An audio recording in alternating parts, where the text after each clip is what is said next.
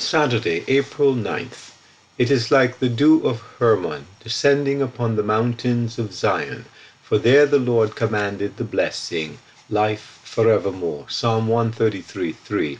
Psalm 133 3. Life forevermore. The oil came first upon the head of Aaron, then descended to the beard, and finally to the very edge of or hem of his garment. Verse 1 to 2. The unity of brethren is described as being like this oil, but the oil itself also is a picture of the Holy Spirit.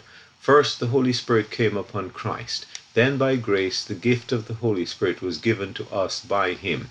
Aaron is a wonderful type of this, the oil upon his head and descending to the hem of his garment. See Leviticus 8 12, 30, Matthew 3 16, Acts 2 33. The oil upon Aaron is also illustrated by the dew of Hermon. The idea of the dew is that which verifies and refreshes. The dew first settled on the higher mountain of Hermon, then descended to the lower mountains of Jerusalem. Mount Hermon is possibly the site of the transfiguration of Christ. The transfiguration is the scene where the glory of the kingdom was foreshadowed during Christ's ministry on earth. Matthew 16, 28 to 17, 3, 2 Peter 1, 16 to 17. Mount Hermon then directs us to Israel's blessing in the future millennial kingdom. Indeed, this is really the point of the psalm. It is upon the mountains of Zion that God has commanded the blessing prophetically in Psalm 133.